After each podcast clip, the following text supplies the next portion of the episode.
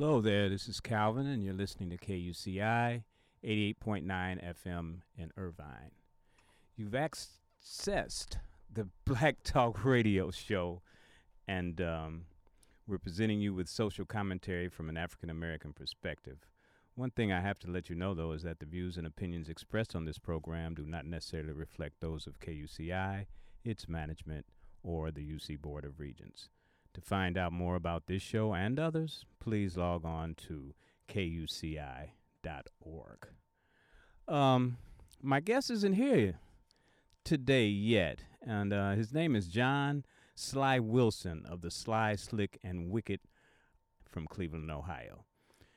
We want to um, let you know that he has uh, some music. I'm gonna I'm gonna play you a particular cut, one that he did on well he and the group did on Soul Train. I'm gonna play that first, and uh, I'm gonna give him a call and see if he's uh, nearby. So just listen to what it is that that he did way back in 1970.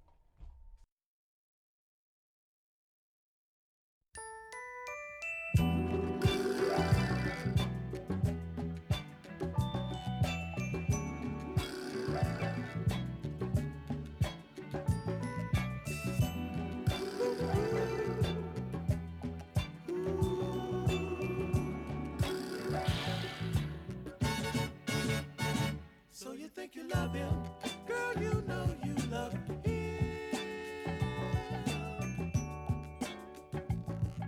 So you think you love him,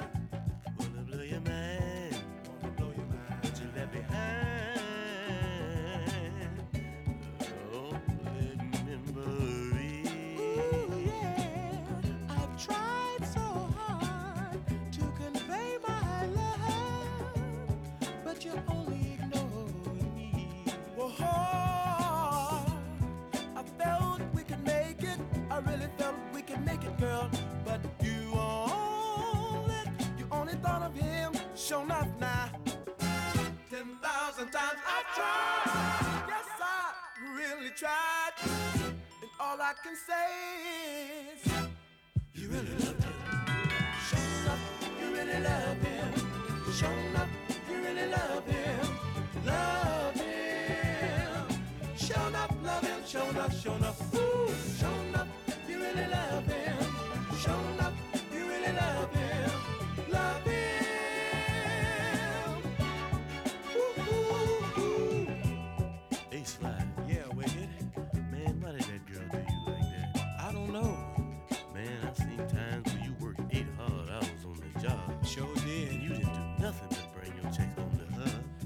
maybe that was his rib. Or maybe she had a love Jones for the cat. I don't know. But you know, Slick had the same problem, didn't you, Slick? Dig it. It even happened to me. Me of all people. Life is funny. Yeah. Love is funny. It can play stupid games on you. Still, I watch out for the tricky game. But nevertheless, I'm still a man. I know I am. Ten thousand times I've tried. Lord knows I really tried. And all I can say is, you really love him. Show enough, you really love him. Show enough, you really love him. Love him. Show enough, love him. Show enough, show enough. Ooh, show enough,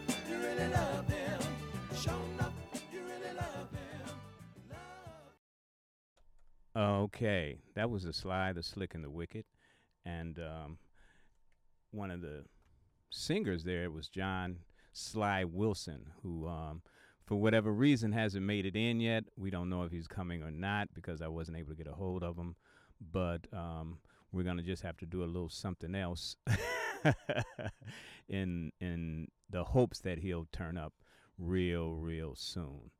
Um, my last show is, matter of fact, it was the first show, and uh, I had an opportunity to let you guys know what it is that you were going to be um, listening to on these Wednesdays in this winter quarter of uh, University of California, Irvine.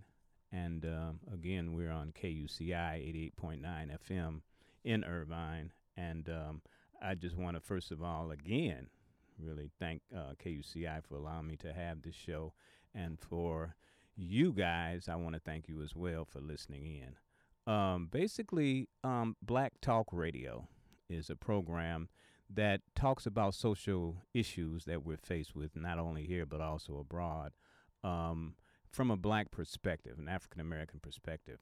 And the reason that I think that that is so important is because of the fact that there are a lot of things that we um, have before us that are actually based on or based from uh, a racial perspective, you know, and uh, although people think it does not, I don't I don't think people really think it doesn't. I think they say it doesn't. Um, that racism does not exist any longer. Um, it still does. This is not a, a, um, a situation that we have in this country and abroad, and I keep saying that here and abroad. That's uh, that has stopped. You know, we'd like to think that, but it's still going on. And I think that is so so important for us to understand that we need to take a look at that and and possibly change our perspectives on what it is that we're dealing with and to understand that racism is not something that's inherent is something that's been created for the specific purpose of separation and once we're able to understand that uh, we can possibly address that situation and look at it from a different perspective. Um, there's some things that I, I, I really really think that I need to uh, uh, explain, and one being, uh, if you if you listened in last week, I talked about um, the fact that I had determined that we, as a as a people, and I'm talking about the human race, have a real situation on our hands in terms of uh, who's in charge and uh, so many times we like to think, especially, and I and I'm gonna, you know, I'm gonna make this personal, and my consciousness has changed since that time. Before a very, very long time, I used to say that, you know, that the white man is in charge, and uh, that's so far from the truth, you know. But because of the way that the the the situation is, uh, it seems that way you know, because me being a black person, uh, every time that I was able to participate in anything that was uh, multiracial, it seemed like um, the one who had all the all the equipment, um, all the know-how, um, all the you know uh, things that were were necessary for facilitation of whatever it was that we were getting ready to do uh, was always Caucasian. Um, I looked at television quite a bit. As a matter of fact, I think I don't know. I'd have to ask my mother about this, but I think that we possibly got our first television in 1950 something, maybe 53, 54, or something like that. And uh, of course, it was black and white, and uh, there was no black people on it, you know, until I don't know what year that was, but it was a program called Amos and Andy, and it was taken from a, a radio show. And the radio show um, uh, actors were, were were white. They were Caucasian, and they they they uh, did the show in blackface. Then it was uh, put on the television, and, and there were black guys and and females as well that were um, uh, characterized as the radio show components. And you had uh, Kingfish, who was a guy um, much like uh, if you've ever seen the Honeymooners, Jack, Jackie Gleason did a show called The Honeymooners, and Jackie Gleason, even though he had a job, he was always trying to to make uh, uh, get a get some money quick. You know, he always had a scheme that he wanted to follow through and uh, uh, and make money so he could quit his job. Uh, and his wife Alice um, was a housewife, and uh, she was always telling him that he had a bird in the hand and it was worth two in the bush. So why didn't he just be satisfied and do his job and come come home and relax, you know, and get up the next morning and go do it again because these schemes, these quick get rich quick schemes were not working and they were futile. Well, it was the same thing passed on, uh, not necessarily passed on, but it was the same kind of uh, uh, interaction on Amos and Andy. And uh, Amos had a wife, Sapphire, who felt the same way that Alice did for all intent and purposes. And Amos, I mean, Amos Amos wasn't the the uh, the star. He it was Kingfish. That was his name, Kingfish, and he was like Jackie Gleason as as Ralph in the Honeymooners. And um, he always had a get rich quick scheme. Uh, he had a couple of friends. Um, my favorite being Algonquin J. Calhoun, who was uh, not an attorney, but he played the role of an attorney. And every time they went to court for some scheme that Kingfish had concocted and it failed through, uh, uh, Algonquin J. Calhoun represented him. Uh, there was another one, Amos, who was a, a, a very stable guy, you know, and he always um, uh, did things on the on the up and up, you know. And uh, it was an opportunity for me and my family as well to um, really get an opportunity to see black folks on the television screen um, after after that, there was uh, a couple of uh, a couple of, of, of black movies, not movies, but a couple of black shows. Uh, I Spy was one, and it had uh, I think his name was Robert Culp, and he starred with Bill Cosby, and they were uh, agents. I can't remember now if they were federal agents or whatever the case might be, but it was uh, the first role that I had seen where a black man was uh, had a role that was, uh, as far as I was concerned, that was a, a very upstanding role. And as you know, Bill Cosby went on to do the Cosby Show, which was a whole lot later, but um, it was uh, definitely an opportunity to be able to see some things that. Um, um, we were not privy to at the onset. I need for you guys to just, you know, hold on for a minute. I got this call, and I'm going to see if this is John. Hold on. Okay, you guys, thanks so much for holding on. And that is John, and he'll be in the station in just a moment. Uh, just to finish up what I was talking about in terms of uh, being exposed to black folks on the television screen. As I said, it was a it was a hard fit for me because of the fact that you know for years and years I felt that white folks was in charge and they ain't gonna let us be on the TV. A lot of things uh, have happened since that time, uh, which we're gonna be discussing on this show, and um, I just uh, want you guys to to understand and to recognize that my intent is to let you see some things that we as black folks see that you might not have even given any thought to. And what can we do for the future in terms of giving thought to the things that exist that we might not be aware of. So again uh, thank you guys for listening. And uh, we got a guy here. His name is john wilson. And uh, i just want to ask john how you doing man? Oh, I'm doing fine. How you doing? i'm doing well. That guy ain't nowhere near the mic. You know he got a voice though. You can you can hear him, uh, you know, miles away. Uh, John, I just want to give you an idea of what it is that we, um, not an idea of what it is, but exactly what it was that we put uh, on the website in terms of this show. And it says, join Black Talk Radio show host Calvin G on Wednesday, January the 14th, 2014, from 4 to 5 p.m. Pacific time as he presents arranger, composer, producer, recording artist, songwriter, John Sly Wilson of the Sly Slick and Wicked R&B band from Cleveland, Ohio. Find out how since 1970 Sly has managed to remain so energetic and tireless. So, John, how you doing, man? Hey man, I'm I'm I'm trying to do the best I can. yeah, we were really, really worried, man, because of the fact that uh, that you hadn't shown up, and I know the audience is uh, is anxious to hear you. They heard uh, one of your cuts show enough before you got here, and uh, why don't we just start with that, man, and let us know how how that happened for you, that you guys uh, got together and decided that you were gonna do a group.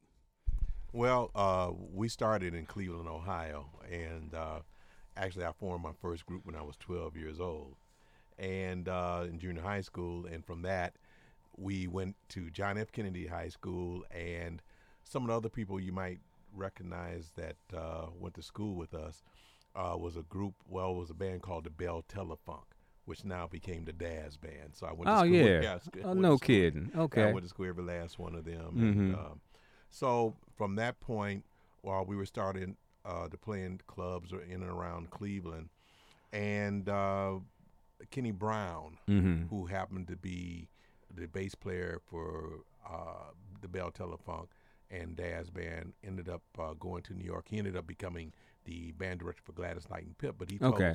he told uh, Paramount Records is a great group, Mm-hmm. that you need to check out in Cleveland. And so the A&R people flew in, and we got signed almost immediately. No kid, Right. No kid, Right. Yeah.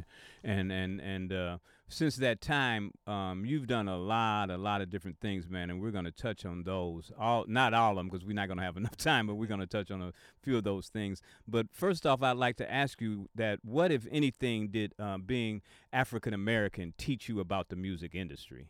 Well, we come from a long, long history. I mean, from slavery. I mean, I might rock a little, a little. Uh, oh, golly, rattle a little nerves here. But if you want to go to black music, we got to go to Beethoven because Beethoven, uh, even though regardless of how you portray Right. his image, he was also black. Mm-hmm. So, um, I guess what I'm trying to say is that that was always in my life. My mother and father, you know, had that in my house. Um, my father played upright bass. My mother uh, played piano. Also, she had her own radio show, and so following all around me in Cleveland, Ohio. I mean, in my neighborhood was the O'Jays, Bobby Womack, Mm. Edwin Mm. Starr. I mean, these are some of the people that when I, I used to go to elementary school and I hear the Womack brothers or Bobby Womack rehearsing in the basement Okay. and uh, so I was the black music industry, and I was in the doo wop era. I was Mhm, listening. yeah, my yeah. father put a little uh, speaker Okay. in my radio so I can listen on my in my pillow, and I was listening to all the No kid, people. man. Yeah, I mean, I'm like you know four, five, six, seven, eight, nine oh years my old doing goodness this. yeah yeah that's beautiful that's beautiful and so um did you did you find that you know that it was kind of like a uh uh, uh, like you would probably I'm looking at it as in a in a group of people like like Motown for instance where basically everybody is a black artist you know and so in terms of crossing over so to speak and getting the attention of the white audience how did that work for you for your group or did it did did that happen Well, we crossed over, and really it's something that um, because R and B and pop, mm-hmm you know, when it was divided, it used to be one shot chart, but they Okay. divided it. okay Okay, with something we can talk about later if, if you want to. Mhm. But um, when you, in the '70s, when we came out, because we've been together this year, it'll be almost 45 years, Oh my Okay. goodness! and we're yeah. still together. Yeah, yeah. And to be pop was all was like taboo mm-hmm. because once you went over pop, you died. There were very few artists that went on the pop chart in the '70s. Give us one. Uh, later on, Mhm. Earth, Wind, and Fire. Okay, I got you. I later got you. on, Mhm. Kool and the Gang. Okay, okay. But their roots were R and B. right, And right. usually, you know, it's really funny now. If you crossed over pop, pop, your career died. mm, Yeah, yeah. Okay, Yeah. okay. So we okay. wanted to keep that right. R and B feel. Okay, Yeah. okay, okay, okay. Yeah, and for those of you who don't know, you know, uh, well, most I'm, I'm sure all you do, but I'm just going to put out there, R and B is rhythm and blues, and so uh, that's something that we uh, we've been doing since day one, still doing it, you know. But like I just said, that crossover thing, I and I didn't know to the extent that it went, but as John, you know, let us know, uh, it wasn't an easy thing to do. Um, what do you think that that that where you are now and and and uh, the road that you've traveled? What could what can you contribute to the the listeners? Because we got some college kids here listening that are into music. You know, they they they're majoring in music. What is Okay. it that you can you can give to them in terms of how you manage to maintain uh, yourself and your group for this long a period of time, forty five years? Well, um, what happened was I learned what the business was about. Uh-huh. I had three great teachers. Okay. The O'Jays taught me how to do harmonies. wow. Okay. When I came out here, uh, Barry White took me under his wing, and he kept. He, I was up at his house one day, and he said, "Hey, man, uh, John, uh, you ever thought about becoming a producer?" I said, "I'd love to be a, become a producer." So, uh, he taught me what it was to to lay horns and strings because I'm a classical trumpet player. I've been playing No classical trumpet since I was six. Oh, okay. so I'm an arranger. uh-huh. But what happened was in 1985, I got with the Jacksons. All right. mm-hmm. So I started as a producer, producing Janet Jackson, produced La Toya Jackson. But then I started traveling the world. I've been around the world 18 times. My goodness. I'm the first. I'm the first African American to take gospel to Japan. I'm the Mm. first to have a hit record on a Japanese artist, a Chinese artist, a Vietnamese artist, uh, um, artist from New Zealand. So I found out what the music industry was about Mhm. through the world. So Okay. I'm telling all the young uh, people out there that are trying to get into business Mhm. learn that this is a business. James Brown told told us when we signed with him in 1973 when we came out here to do Soul Train. He said, "Remember, show business. 10% show, 90% business. show Oh, business. man. So learn contracts. Man. Learn what kind of de- you know. I- When I do classes, I say, you know, what kind of deal you want." And they said, Mhm. "Well, I want a record deal." Well, what kind? There's different kinds. Okay. You see, so you have to learn the business, learn Uh-huh. what the international business, because remember, there are only three labels left, and only one of them is American owned. No kidding. Yes, Oh man. Which one is American owned? we are. Warner, Warner, Warner Warner- Brothers, wow. Elektra, and Atlantic. Universal Wow. is, is owned by Vivendi, which is French, Mhm. and BMG is owned by Germany. My goodness. Thanks for that info, man. That's that's so so very important. Uh I I want to I want to talk about you just talked about uh you know you being a producer, but it's something that I, I I saw that I'm really really interested in because here at this show we want to let everybody know that you know this is not a local thing. This ain't California. This ain't ain't ain't uh, uh America. This is the world. And you put something together, man, called World Peace. Tell us about that, man. Well, actually, it's World Peace One, and they called me in, uh, which I was very blessed to do. mm-hmm. Um, actually, I think they contacted Quincy first, but Quincy Jones said, let John Wilson do it. Okay. And I put together a 145 voice choir for peace. oh my and God. it was like We Are the World on steroids. Not only did I bring in the top artists mm-hmm. from um, the United States, I brought in the top artists from around the world. okay. And also the children um, from around the world. Mm-hmm. It took me like two days to do it, and that was part one, I think, what you saw. Right. And part two, I just finished last year, Mm-hmm. which hopefully will be out this summer, where I brought it uh, brought in like Sheila E., John Rzeznik from oh my Goo Goo Dolls. goodness. On the first recording was um, uh, Brian McKnight, Taylor Taylor Dayne, Take 6 Mhm. Al Jarreau, George Clinton, Shanice Wilson, Flex, uh, Persia White. Oh from- my I mean, so it was not only singers, but then I brought Uh-huh. in the top artists from China, the tar- top artists from Afghanistan, the top artists from Israel. I brought them all together, and in in the name of peace. Mm-hmm. Mm-hmm. Mm-hmm. Wow. Wow.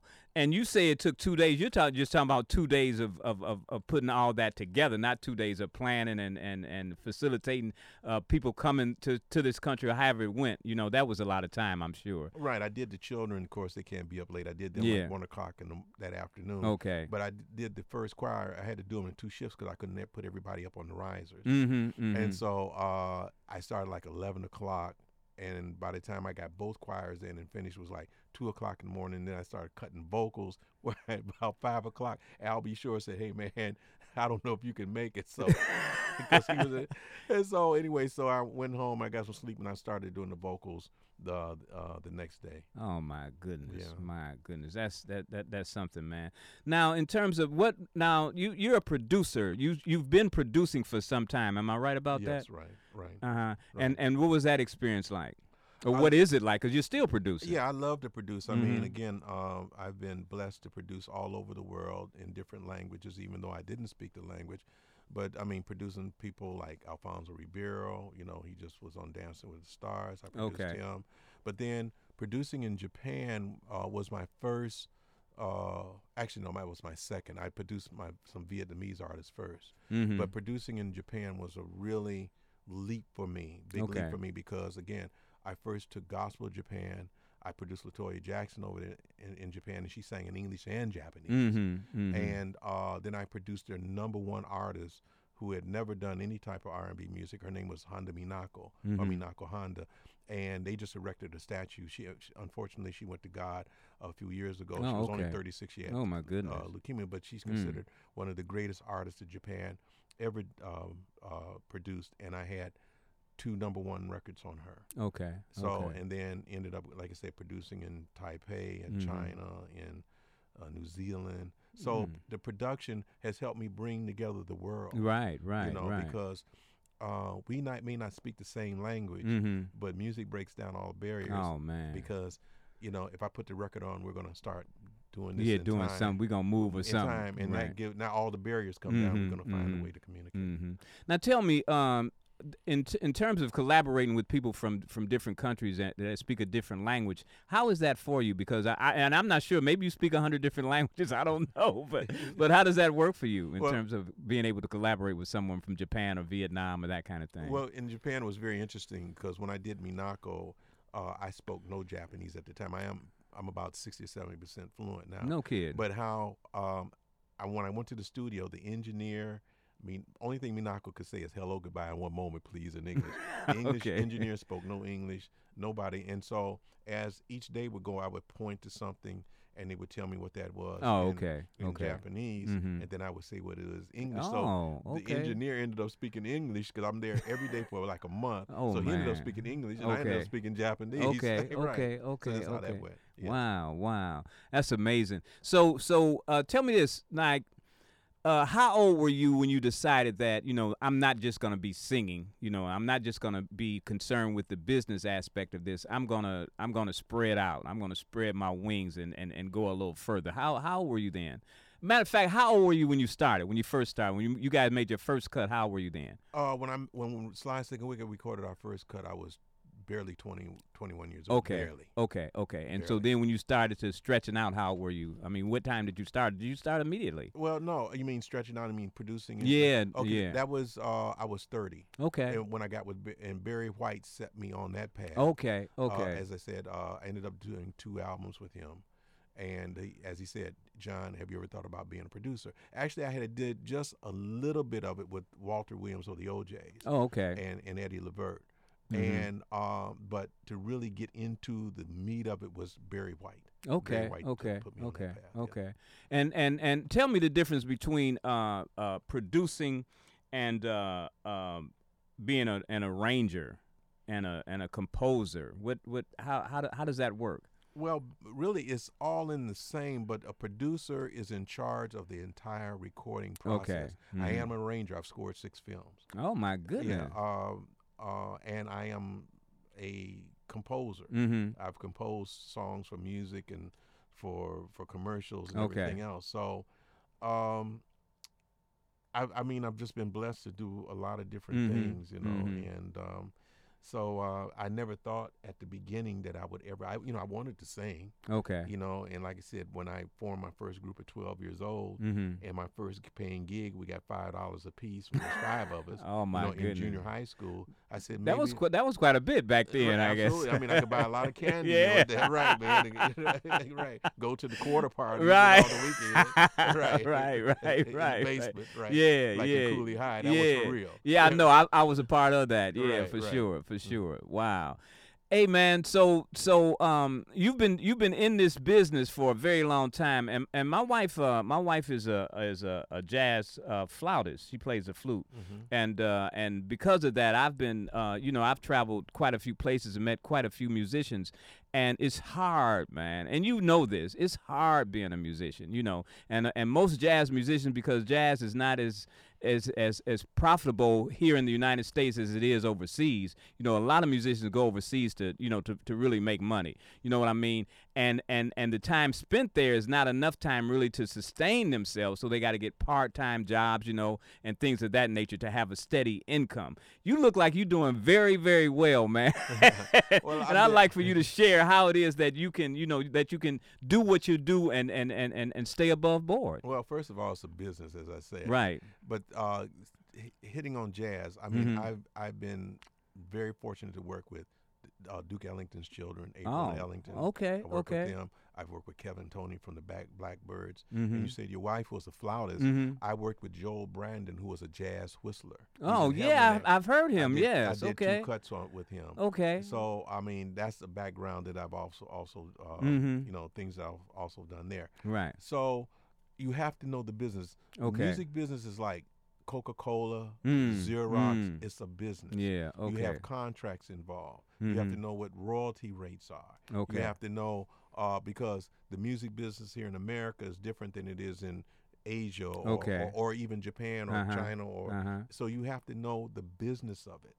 So, like I said, James Brown, ten percent show, ninety percent business. business. Know okay. the business. So as I learned the business, and so I was able to survive. Mm-hmm. You know, uh, and not only as a producer, but for for example, what really drives the music industry is publishing. So, Oh, okay. Right. So that's the first thing: publishing and copyrights. If Mhm. you learn about that first, then you'll learn about everything else. Oh, okay, Mhm. okay. So in terms of publishing, what does that mean? Publishing? You mean publishing a song or something of that nature, or or Right. okay? Every okay. time you hear a song on the radio, it makes nine point something cents. Every time. No kid. Yeah. So the publisher is paid first, and then the publisher pays the writer. Mm-hmm. So if you have the publisher, for example, Michael Jackson's catalog Mm-hmm. makes eighteen dollars a second. Oh my goodness, Okay, man. That's just publishing.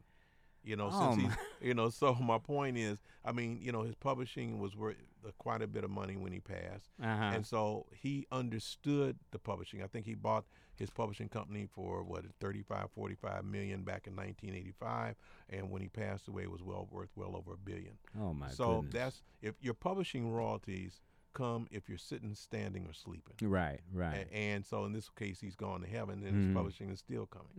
mm-hmm. Okay. So that's what if you learn about publishing, learn about copyright because your copyright is when you copyright a song in Washington D.C. That's your song for as long as you live plus 75 years after you die. oh my if you have goodness. a publishing company, that's your publishing company for as long as you live plus 75 years and, and you know after you die. Mm, So- my goodness! Mhm. Wow. So, um, so what are you what are you looking to do? What what's what's exciting for you right now? What you what you doing right now? That's that's that that you really enjoy. Everything or- is exciting, but also what I'm doing too at this point, uh, I've joined. I'm a bo- uh, advisory board member of the Doo Wop Hall of Fame, and also, Yeah, and okay. also I'm on the advisory board of the Rock and I mean, sorry, the R&B Hall of Fame, Mm-hmm. mm-hmm. and which we just got inducted into the R&B Hall of Fame two years ago. Okay. was us and the Dramatics and the Vandellas and the Marvelettes.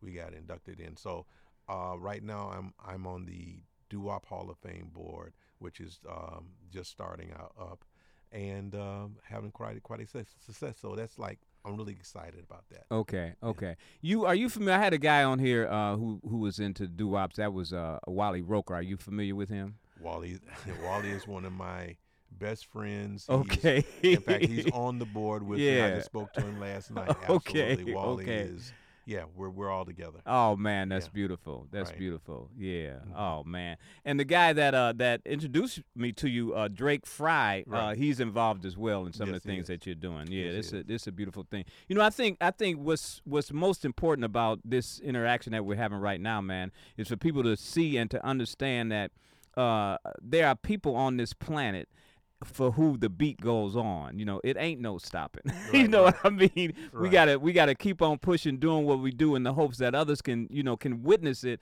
and and become a part of it. Because because music, man, uh Fela said that that that that music is a is a is the is the new weapon, you know, and and and it's like you said, it does so much, man. If if if two people, three people, four people get together and put on a cut, something's gonna happen. Right, You know, absolutely. and you and you mentioned Barry White, and you and I both know because we because I'm 65 years old, and so uh, um, I know about Barry White and what his music did for me and whoever my woman was Right, at right, that time. You know what I mean?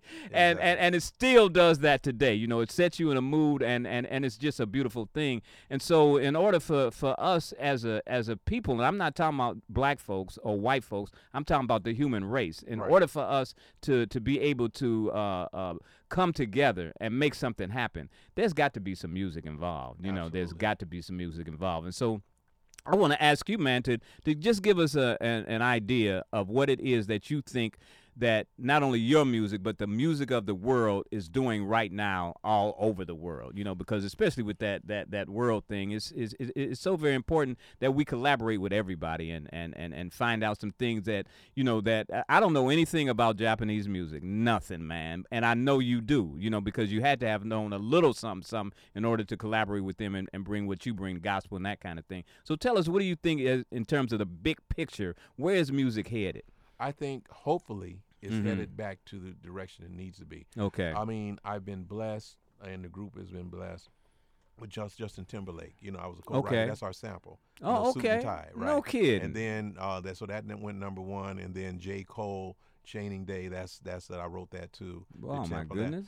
Okay. Um, and but then you have like uh, Uptown Funk, you know, Bruno Mars, you know, Blurred Lines.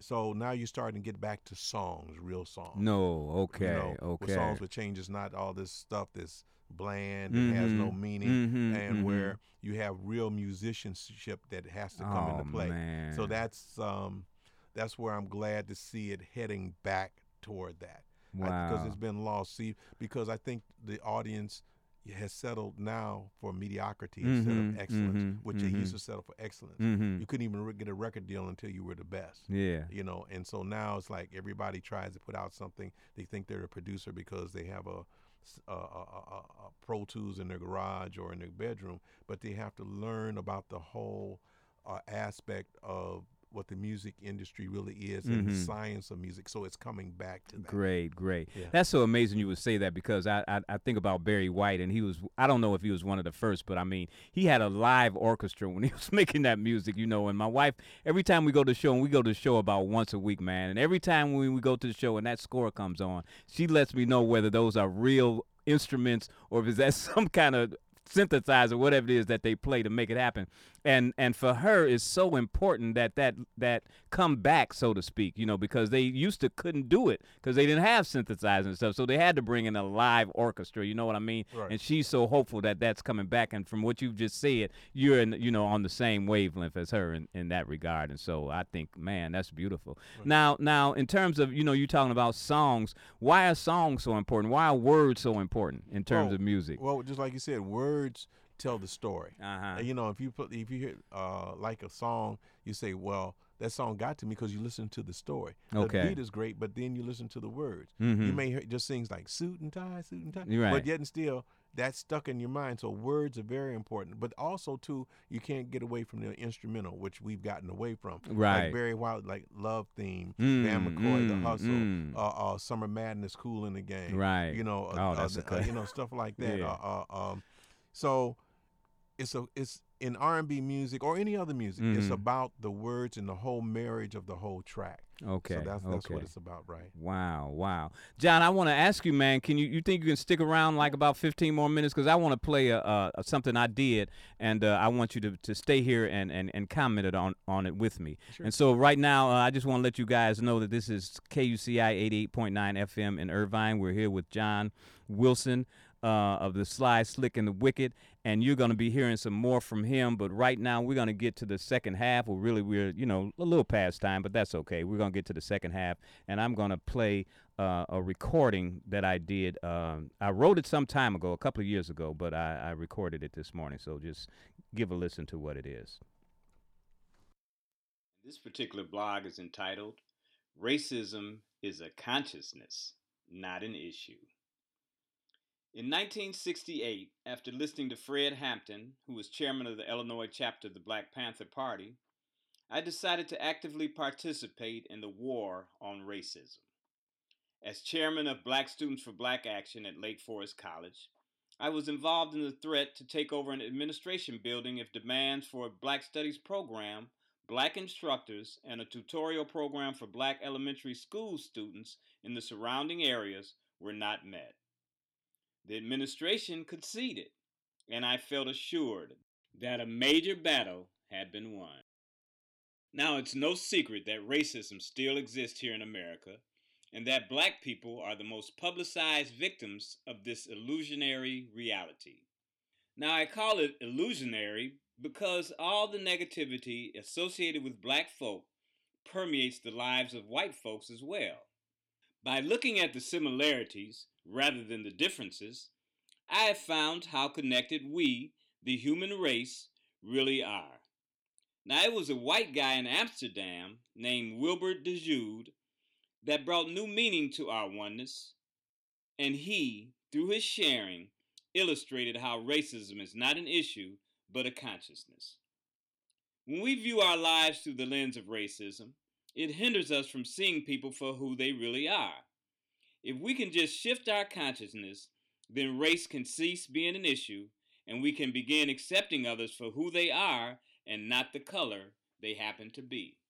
Wilbert's father left home when he was four years old, and he felt very uncomfortable seeing him when his mother died 12 years later. Although his younger sister longed for their father's presence, they did not hear from him again until he was near death.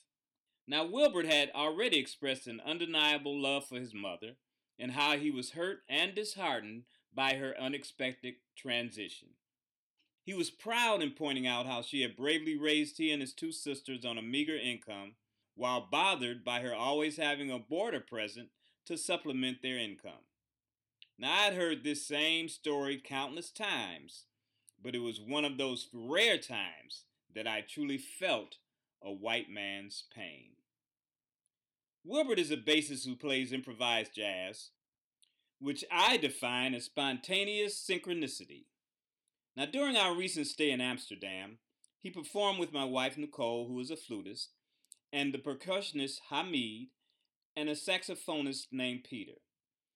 When I asked him how he viewed their performance, he said that he saw it as each of the four instrumentalists sending their separate musical salts up to an invisible fifth player who synchronized them, sent them out to the audience, and back to the instrumentalists who then sent up some more stuff.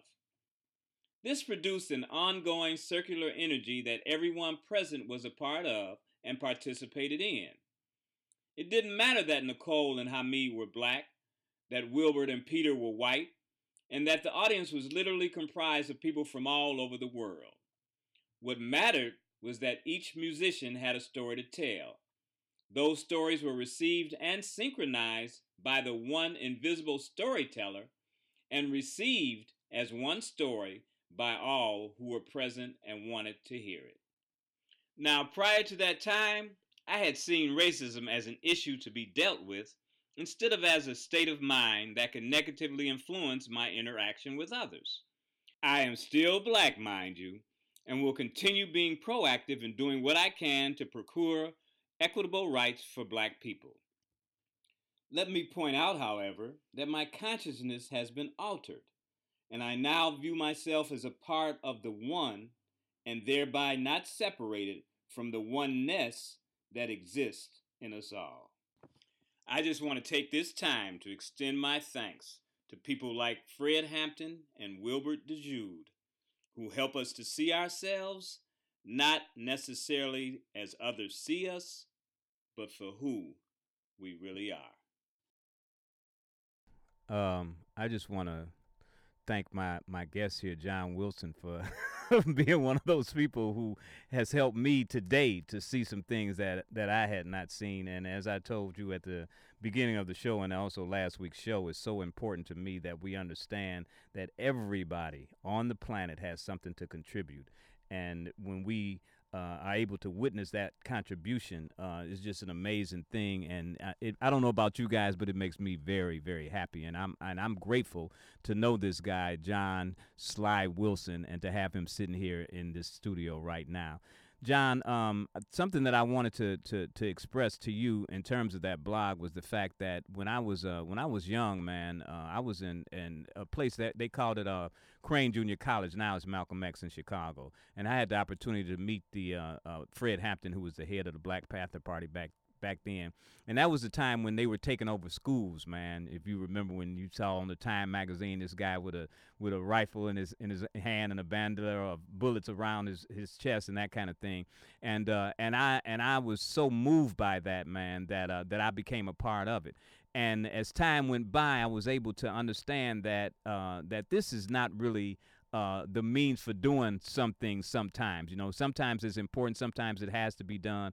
But as time goes by, we hopefully grow and mature in our thinking and the way that we approach things. Um, and so, um, having having gone through that and getting to the place where I am now in terms of understanding that concept of, of, of applying things when it's when it's time, you know, and doing things in a way that's that's that's uh, uh, other people are able to participate in it rather than be repelled by it you know is something that that took me a long time a long time to get to that place. And i never even thought about going anywhere overseas talking to anybody about anything except the black problem here in the United States. You know what I mean? And for you to have have have have been all over the world, man. You say two times. You know what I mean? 18. How many? 18. You said 18. How I get two from that? 18 times. You know, and and that didn't happen in the last couple of years. You know what I'm saying? But to have that mindset early on is such a blessing, man. And I so appreciate you coming in and sharing that with us because that's the place where I'm I'm I'm looking at and that this blog it wasn't it wasn't planned i didn't plan for you to talk like you did and then do this blog but it was so amazing that it that it clicked like that and i know that's not uh, you know an accident that was supposed to happen you know what i mean and so i just wanted to express uh, that what i talked about is something that took me years to get to that place. And you've been there four years. You know what I'm saying? And I'm not talking about the number four. I'm talking about F O R. You know what I mean? And so um, just share with us, man, if you will, um, if if there was ever a time in your life where you were uh, looking at the things that were going on, because when we were coming up, man, there was uh, there was Martin Luther King, there was Malcolm X, there was the Black Panther Party, the, the Students for a Democratic Society. It was so many things going on at that time, and then we we we, we fast forward to uh, to people that that are doing some things now that you know whether we agree with them or not, the black struggle is still going on. You know what I mean? And I'm looking at it from, and I know I'm talking a lot, but I'm gonna get to the point. I'm looking at it from a perspective of, I think we have to grow. You know what I mean? I think we have to transition and and and and and and fit ourselves to what's going on today. And for me, that has been looking at it from a human perspective rather than a, a, a black perspective, but still understanding that I do have that perspective.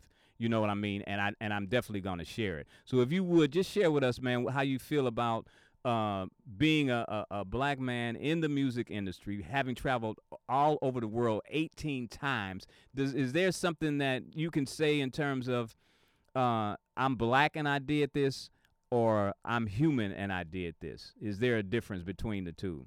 There is basically almost no difference Okay. uh, in the two because, first of all, you and I are the same age. Right. I met Martin Luther King. Okay. Okay, I watched him speak. Okay, Mm-hmm. uh, and the music has always been the soundtrack. Okay. Okay, for everything. So, no matter where I go, even at this time, I mean, I've, I've been all the way down to the tip of Africa. Mm-hmm. Okay, I've sat on in the Marae in New Zealand. I've done traditional music and met them, but I'm always still being reminded that I'm an African American. Okay. Now, because let me, I'm going to ask you a question. Mm-hmm. Since Obama has become uh, president, there's something that is just as significant, or even more significant, of him being African American and becoming the president.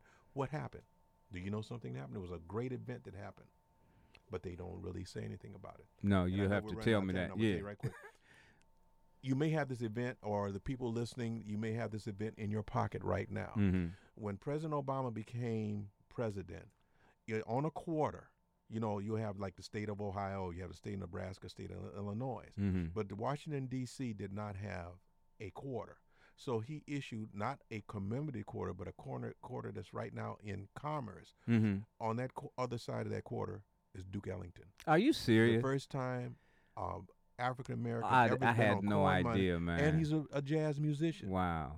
But there's nothing said about that, so we Mhm. still have a long way to go. yeah. Okay. You see what I'm saying? Mm-hmm. And as an African American in the music business, Mhm. even back then, you know, uh, the the R&B acts would get a, a budget maybe 50, 60, 70,000 dollars, Mhm. where a, a rock act would get 150, 200,000 dollar budget.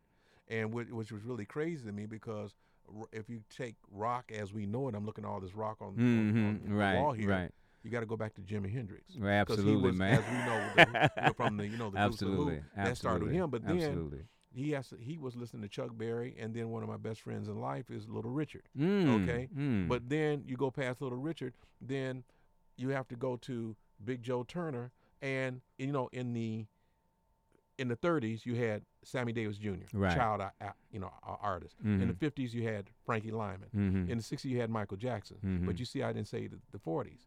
But there was a child actor in the 40s that was tearing everybody up, and that was Frank Sugar Chile Robinson. Never heard of. That's what I'm saying, and he's still with us. Oh my goodness. And he was packing the Apollo. He was on TV. I mean, on Mhm. TV. I'm sorry. He was on films and everything else. But nothing is said about him. So that reminds me that still, to this day, we still have a long ways to go to be Right. looked at as a man. Right. And I've been in places where, yeah, it was forgotten about, but I was the token Uh huh. because, like I said, I'm the first to take gospel to Japan. Right. So I'm also being looked at again as an African American, but the way I can tear down barriers with that. Mhm. So that never really used. I want to be accepted. Just like I'm not an R&B producer. Mhm. I'm not a, a, a jazz producer. I'm not a rock producer.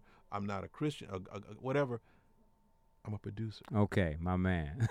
I produce everything. Right. Right. know. Right. Right. So you know, and so I tried to learn when when I walk into to places and like if I walk into a store here and I Mhm. see there's a there's a Korean person there, mm-hmm. I say 안녕하세요. Oh, okay. Okay. That freaks them out because Right, you know, right, a- a right, black right, guy right, right, speaking right, Korean. right. Or you know, konnichiwa. mm-hmm. You know, or going to Vietnamese, chao go. yeah. You know, I learned to okay. because then all the barriers come down, Okay. and they want to. Int- you mean you, you know my language? Yeah, a little bit. You know, Skoshi or Yeah. or, or Chokum. Yeah. You know, I just was, I was in Shanghai, China last uh, year for a week. I Mhm. mean, sorry, almost two weeks, and they brought me over there to learn. Mhm. So yeah, Mhm. Yeah, yeah. John, I just want to thank you so much, man. And this is so important to me because I didn't I didn't say anything to you about coming in here and letting us know and and and and and, and sense what it is I've been talking about on this show, and that is we just looking to be accepted. Period. It ain't white or black, but we do know that white and black still exist, and we each are going to do our part to kind of erase that consciousness that people have. You know, because it's not it's not something solid that exists. It's a consciousness, the way people think. And and I, man, I'm so happy to have you here. And and if you don't mind, man, I'd like to have you back at some time because we did really didn't have enough time. Anytime. And so uh, I want you guys to stay tuned though to a serendipitous love for film. And Tonan is going to be uh, doing that, and it's going to be from from five to six. So just stay tuned. And I want to close this out with a song that uh, that I heard. Uh, I just heard this today, but I got a guy sitting here that uh, knows something about this song. So John, if you want to talk along with it, that's fine. okay.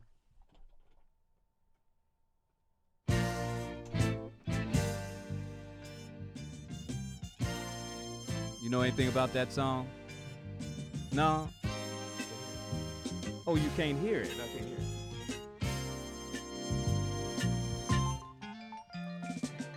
I'm ready for you. I'm really ready for you, babe. This song was the, uh, the other side of uh, of Sho' Nuff that we did on Soul Train, and actually it went to number one in England. Okay, man. It was So, a, go It was a big hit for us in England.